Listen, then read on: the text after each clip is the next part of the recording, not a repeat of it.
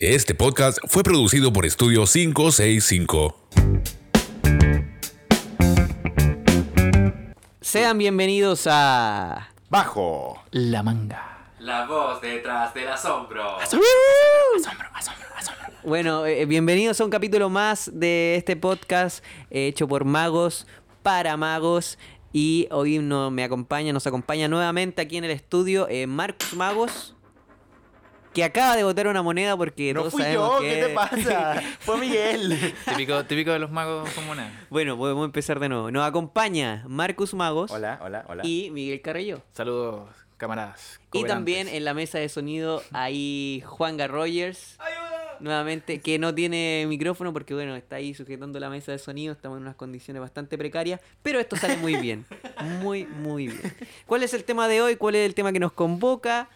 Es el tema eh, de cómo abordar a gente en contextos que no esperan ver magia. Por ejemplo, bares, restaurantes, la calle, intervenciones urbanas, flash move, eh, bueno, Tamariz, bueno, Tamariz, en una entrevista que le hacían a Tamariz, decía eh, que cuando él iba con alguien a la cama, le decía, oye, ¿qué haces con las cartas?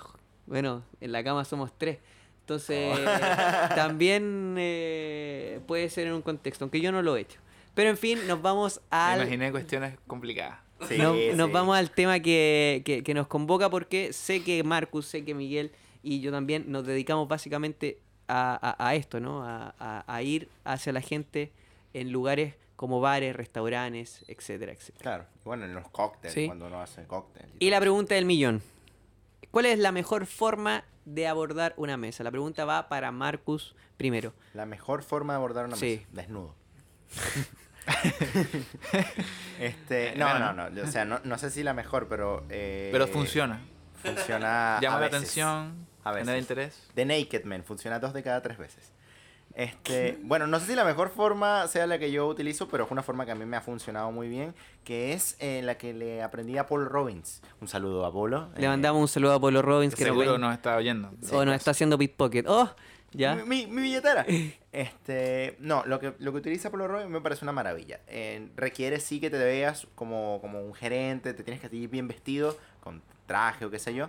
Porque la estrategia es la siguiente, tú llegas a la mesa y le dices, eh, eh, ¿qué tal? Buenas noches, ¿cómo están? Este, un gusto, mi nombre es Marcus, yo soy parte del comité de bienvenida del restaurante.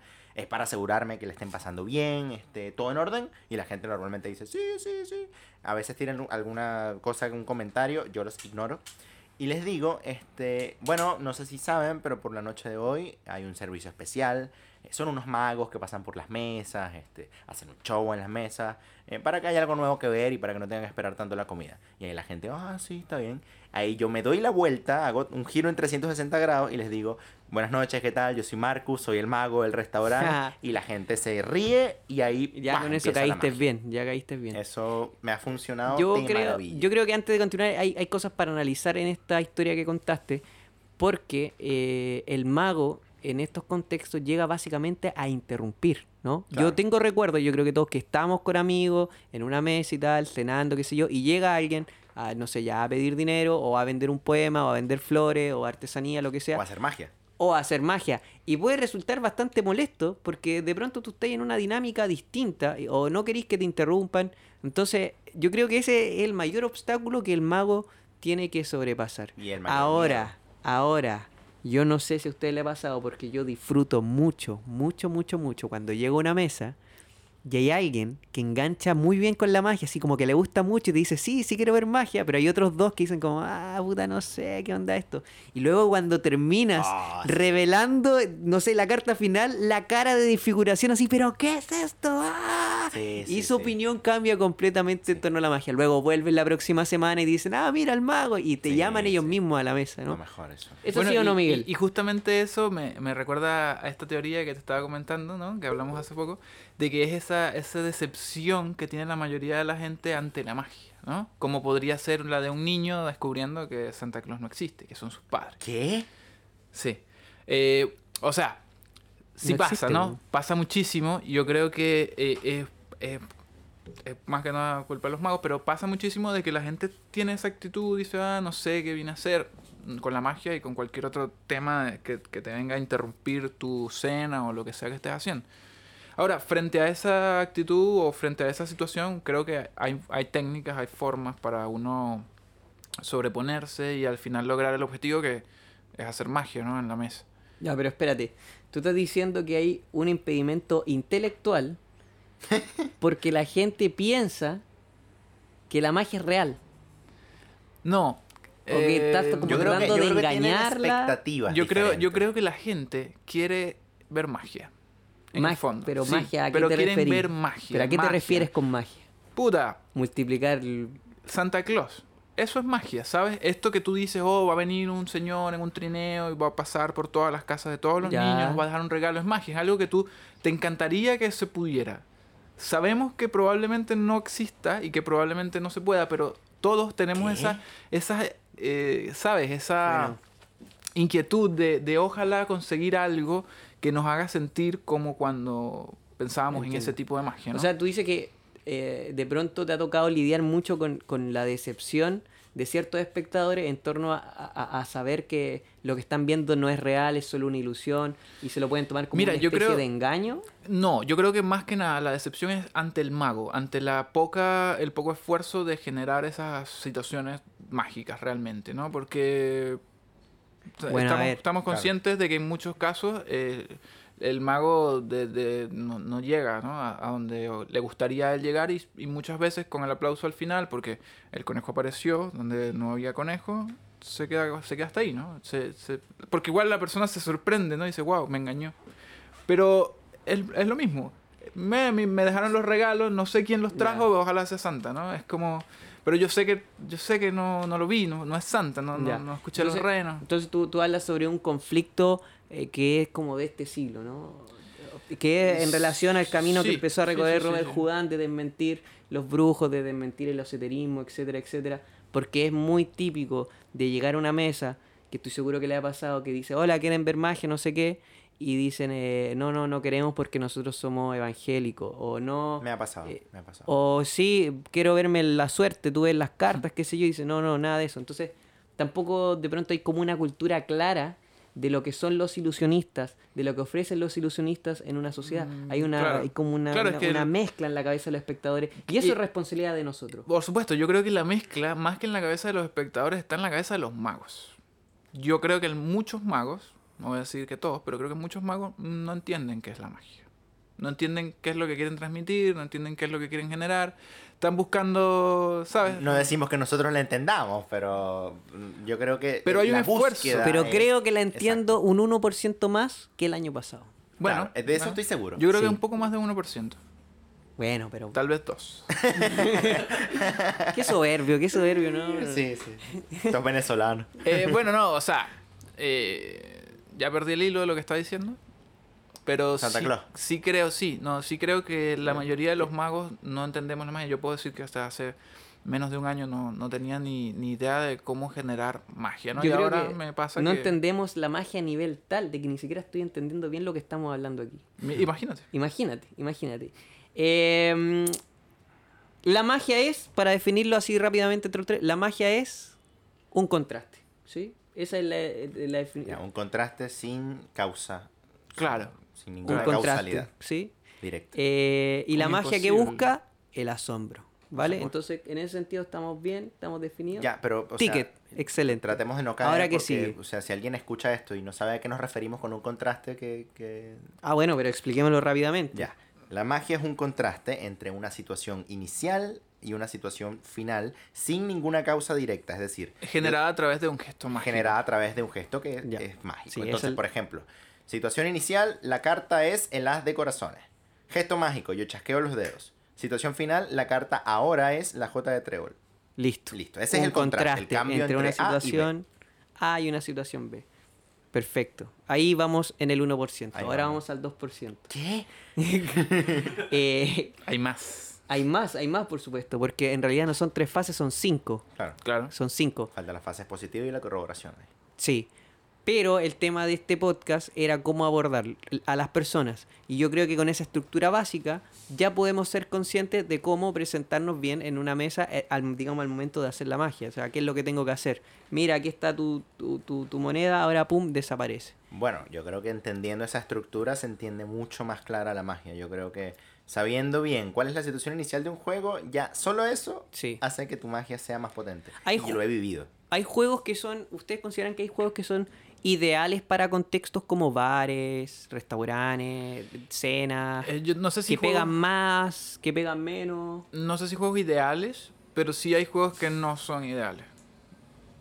Creo que cuando estamos en situaciones como estas, donde es random, donde la gente no está esperando la magia, buscas, es necesario, digamos, buscar algo rápido, algo que, que sea directo, que no haya mucho proceso, que las personas puedan enganchar rápidamente, ¿no? Porque, bueno, si empiezas a contar la historia de que los cuatro caballeros empezaron a viajar a los cuatro reinos, Oh, del qué norte, del sur, puta, se te, se te puede, se te puede ir el interés, ¿no? Del público. Un saludo a los magos que hacen el Un cuento saludo de al, los cuatro al- caballeros. El que hacen el juego de las 21 cartas. Pero, pero no estoy diciendo que sea malo hacerlo, estoy diciendo que en este contexto no es beneficioso, ¿no? ¿Por No, de qué? hecho, hay unas Porque- versiones súper buenas de esos Sí, juegos. por supuesto que las hay, por supuesto que las hay, pero no siempre te van a, no, no siempre son Hay ciertas características, Hay es decir, o sea, tiene que, que, tienes que poder ser capaz de generar algo en el espectador rápido. ¿Por qué? Porque, bueno, si no lo generas, estás un poco al, al- a la merced de tus propias habilidades sociales. Es decir, que también les caíste como para que te aguanten hasta que ocurra el, el efecto. Ya, ¿y ustedes qué piensan de esto? Eh, bueno, tenemos claro que hay una fórmula que es el contraste entre una situación inicial y una situación final. Claro, ya, sí, eso, sí. Es, eso es como el molde básico. Claro. Pero ahora, ¿qué pasa como con lo que lo rodea, ¿no? Con la, con las otras emociones que le podemos La- meter. las Esas de- van de contextuales a un lugar como un pub, un restaurante, etcétera, o la calle. O sea, Mira, yo creo que es a lo que te refieres. Yo creo Sí. que la interpretación es lo que va contextual, pero el contenido va desde lo artista.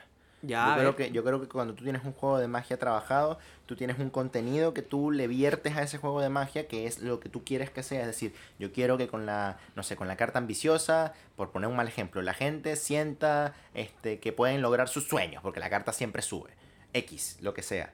Y tú puedes expresar ese contenido de una manera muy seria si tienes la capacidad porque estás en un restaurante elegante y puedes hacerlo. O puedes expresar ese contenido de una forma un poco más ligera, con un tono un poco más ligero. Si estás en un bar donde la gente no va a sentarse a escuchar este, y a atender con mucha, mucha, este, mucho interés lo que estás diciendo. Eso es importante también, poder generar la atención. Porque yo creo que le ha pasado que llegan a un grupo grande y tienen que ahí tener la difícil labor de captar a todo el grupo. Claro, Porque va a haber unos que van a querer ver magia y hay otros que van a estar ahí como que no, no sé. Justamente, ¿no? Y, y ahí es donde entra el tema de los juegos rápidos, juegos directos, juegos potentes. Una bola de flash ahí Claro, en la cara. de la Ojalá, mesa. ojalá. Eh, yo, yo creo que eh, ese es el, el, así como el némesis donde- del mago en, en este contexto restaurante o de magia de cerca y así. Eh, porque sí, sobre todo cuando las mesas son muy grandes. ¿no? Mesas de 15 personas, mesas largas, donde tienes que ponerte de un lado y gritar, ojalá que te escuche lo del final. Eh, pero eso, o sea, una bola de papel flash va a hacer que te minen. Claro. Lo visual, lo visual Ahora, es, si es lanzas la bola y se le empieza a quemar el pelo a alguien, va a hacer que te Va a hacer que te no solamente esa mucho mesa, más. sino que todo el Claro, resto. claro. A ver, espérate. Hemos hablado de harta vaina, como se dice, ¿no? Harta vaina. Harta vaina. Harta vaina. Vamos a Harta resumir un huevona. poco. Vamos a resumir un poco. En un contexto hostil, entre comillas, por así decirlo, como es un bar, un restaurante, la calle, que hay público que no espera ver un show de magia, primero está la conciencia de que ellos están en su bola, en su bola Claro. y tú vas a llegar a interrumpirlos. Claro, sí. Entonces, primero hay que tener esa conciencia. tener eso claro. Al tener esa conciencia, ya puedes generar estrategias para poder abordarlo. Claro. Como lo que decías tú de Apollo Robbins, ¿no? Que puede ser esa como puede ser cualquier otra cosa. Claro. Bueno, por ejemplo... Pero eh, si analizamos, vamos por parte, si analizamos lo de Apollo Robbins, va primero en lo que es la simpatía y la presencia. La empatía, primera por impresión. supuesto. Tú antes estabas hablando Sí, bueno, lo que había comentado yo... de la primera impresión. Es eso, sí. De ¿no? hecho, en Y lo que yo vamos. más me, me cuido a la hora de entrar a un restaurante, o sea, una mesa, es la primera impresión. Eh, por- porque así somos los seres humanos, ¿no? Ahí es donde tú dices, esto me interesa, esto no me interesa, en base a lo que veo o a lo que percibo. Eh, un- yo, por lo general, trato de verme lo mejor posible, ojalá mejor que cualquiera que esté en el restaurante, porque ahí eh, tú solamente con entrar a la mesa y decir hola, buenas tardes, todos van a mirarte y van a decir, vamos a ver qué nos va a decir este tipo, ¿no? Parece Eh, importante. seguramente va a ser algo interesante o importante. Y a partir de ahí es eso, generar empatía, de repente Claro. hacer que se rían un poco, también producir, no sé, una moneda, hacer algo que, que te pueda indicar, ah, esto es magia, me interesa, lo veo, ¿no? Eh, sobre todo el tema social, ahí tiene que haber un, un clic con uno o dos de la mesa que luego vas a ir arrastrando a los demás. Sí. El- el- lo más importante es que tengas esa, ese permiso ¿no? No, no dicho de hacer magia. Porque a a partir de ahí ya tú tienes, deberías ¿no? tener tus habilidades, tener tus técnicas, tener Sí. tus juegos para que tú puedas lograr generar experiencias ahí. En estos contextos también siento yo, no sé qué piensan, que es importante tener en cuenta otros factores como... yo- a ver, me voy a explicar. Yo, yo, yo me hice un esquema mental de esta forma para trabajar en estos contextos. Veo las mesas y yo tengo que responderle a las siguientes dudas. ¿Quién soy yo? ¿Qué le estoy ofreciendo? ¿Y por qué vale la pena verme a mí e interrumpir la conversación que tienen ahí? Claro. Entonces, tú internamente vas a tener que pensar eso y lidiarlo. ¿Cómo lo vas a hacer? ¿Lo vas a abordar desde un lado, digamos, eh, carismático o de un lado directo, así como fuerte o, o como de regalía, así como que les vas a ofrecer un regalo? Eh, una buena forma es lo que estás diciendo tú, que el Estado, lo que decía Apolo Robbins, ¿no? Que le está ofreciendo que mientras esperan su orden, puedan ver el show de magia. Claro. O sea, no es como que llega a interrumpir, sino como que les está ofreciendo algo, un servicio. Y en ese sentido es súper importante. También lo que dices tú de la buena presencia. eh, bueno, si llega un vago, eh, es como distinto a que llegue alguien con un traje. No, y que yo creo- no, no yo es creo- ser clasista, pero No, digámoslo no, no, así. y yo creo que también, o sea, no, no, no me refiero simplemente a la ropa que utilices, ¿no? Sino a, a cómo te presentas. la cortesía.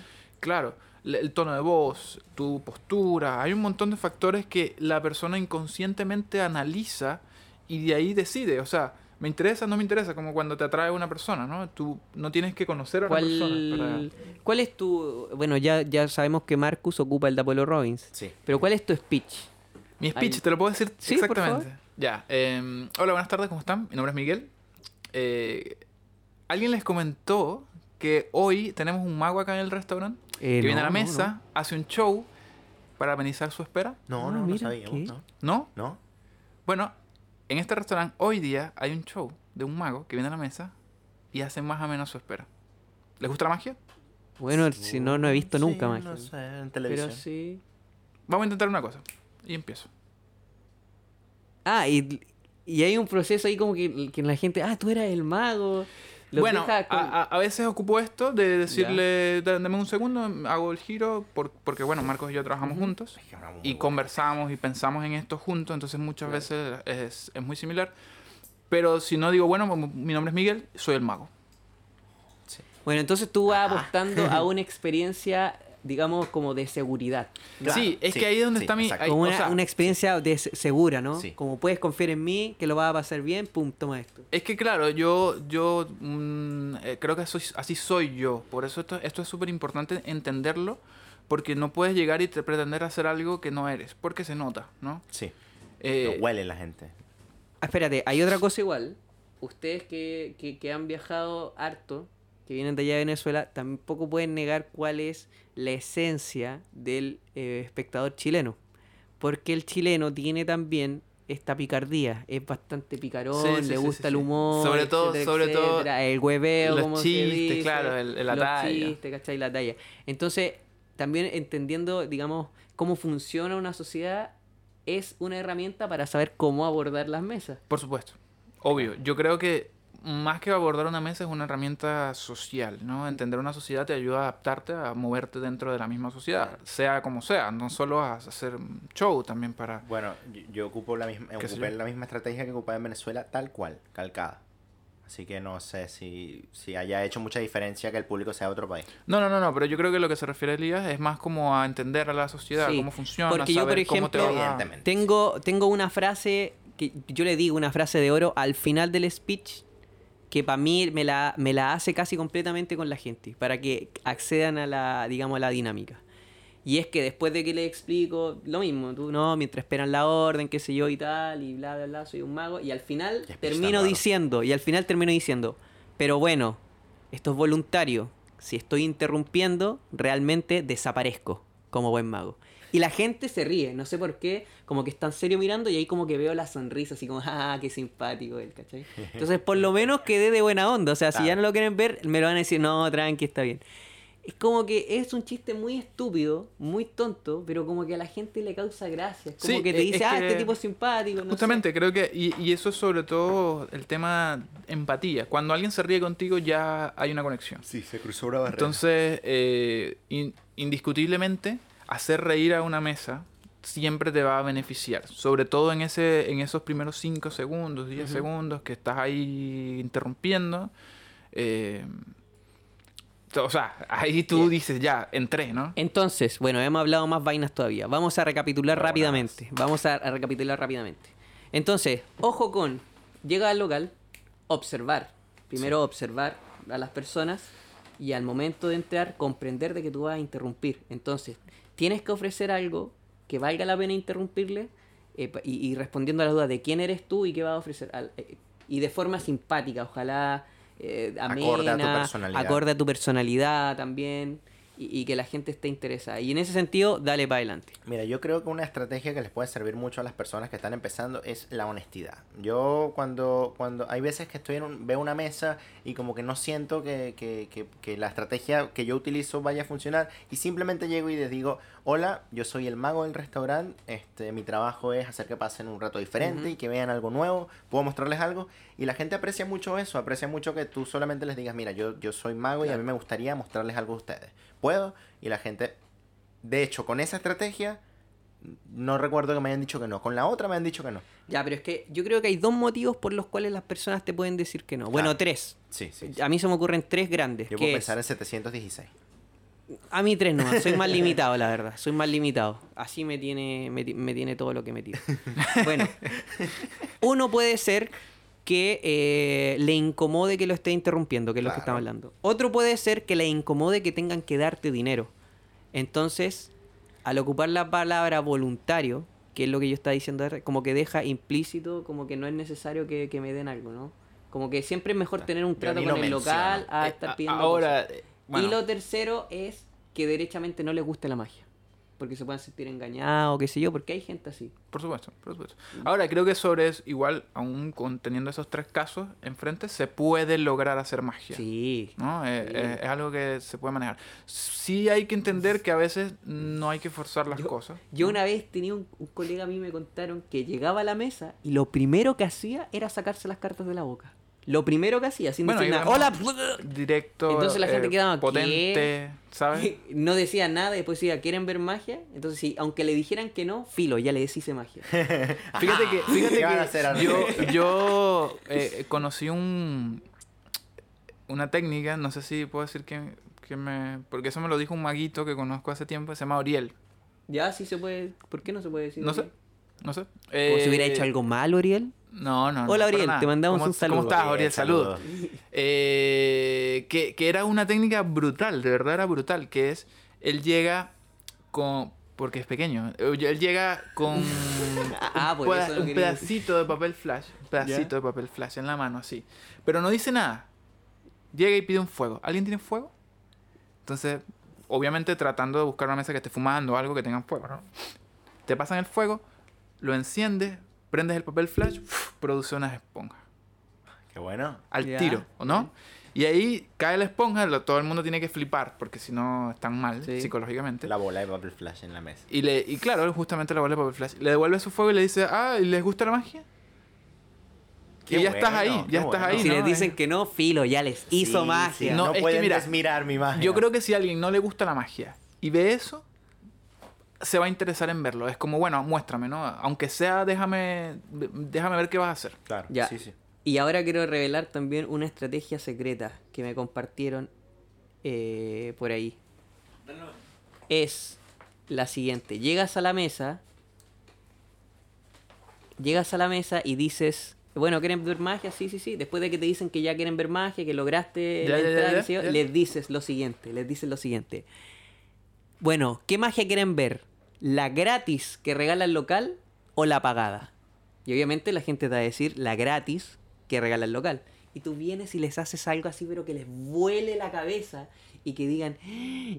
¿y cuánto ¿Y cómo- paga?" y cómo se- Ah, listo. Eso está, eso está interesante, pero, pero ahí sabes que te quería hablar de eso porque me pareció un tema interesante, sobre todo hablando de que hay personas que tal vez estén oyendo esto, que estén empezando ¿no? con la magia.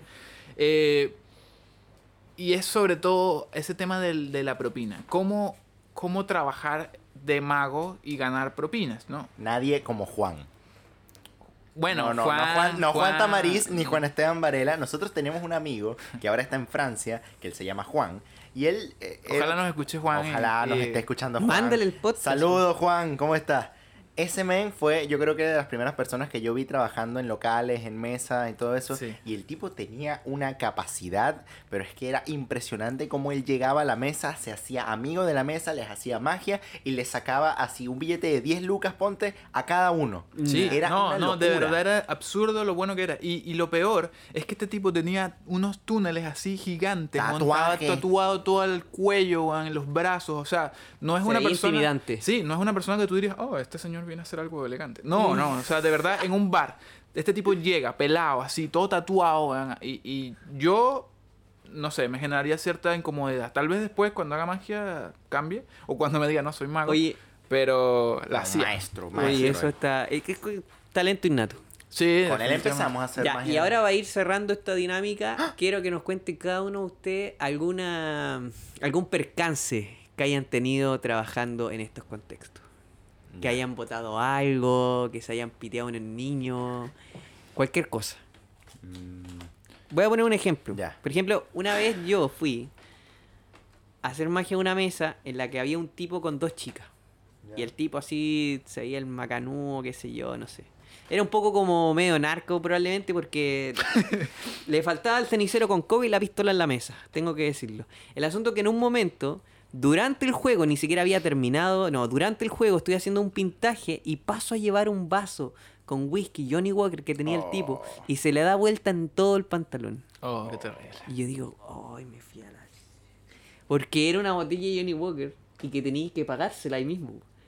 Y como que le había caído tan bien en ese momento y como que estaba un poco borracho y estaba como con la chica y el tipo viene y dice como, no, no, no, déjalo, está bien, tranquilo, continúa con la magia. Y yo como que ya lo hice rápido y me fui. Y me fui del local porque yo dije, Te van a matar. no, no, no, no. Y efectivamente lo hicieron. Y Efectivamente, efectivamente te estamos haciendo el podcast desde el más allá. Próxima bonito, semana, Dave allá. Vernon con Houdini. Claro.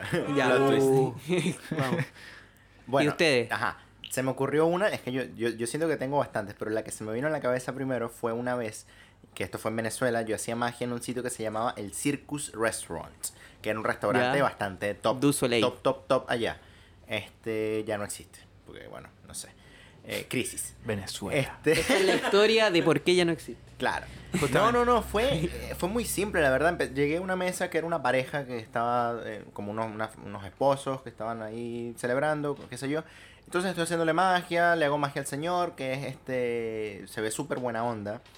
Y en un momento me dice que él es policía. Entonces, policía y tal, qué sé yo, yo estoy haciendo magia. Entonces en un momento le estoy haciendo magia a la esposa. Y le estoy haciendo cualquier cosa. Y en un momento le saqué una moneda de la oreja. Y la actitud del tipo, pero cambió en seco. Me miró y me dijo, sin tocarla. Y yo me quedé frío así parado. me quedé así como que, ¿y, a- y ahora qué hago? Porque le había sacado una moneda de la oreja. O sea, yo, yo- yo- el tipo como que se ofendió, no sé qué, qué, qué, qué pasó por su cabeza. Si yo no sé. Le gustaban las orejas. Me imagino que le gustaban las orejas de, de la esposa. Y me quedé así frío. Y como que seguía haciendo magia, pero porque en ese momento no tenía tanto tiempo haciendo magia, estaba haciendo magia, pero temblando. Y el tipo como que se dio cuenta y como que se empezó a sentir muy mal. Y ahí como que terminé y me fui y también me fui de- No. del sitio porque fue muy incómodo. Fue demasiado incómodo. Qué terrible. Sí. Y un policía. Sí, no sé me si ustedes un poco de sepan, pero en tiro. Venezuela los En policías Venezuela son los policías complicados. Mira, sí me han pasado muchas cosas, eh, pero no sé si tan graves así.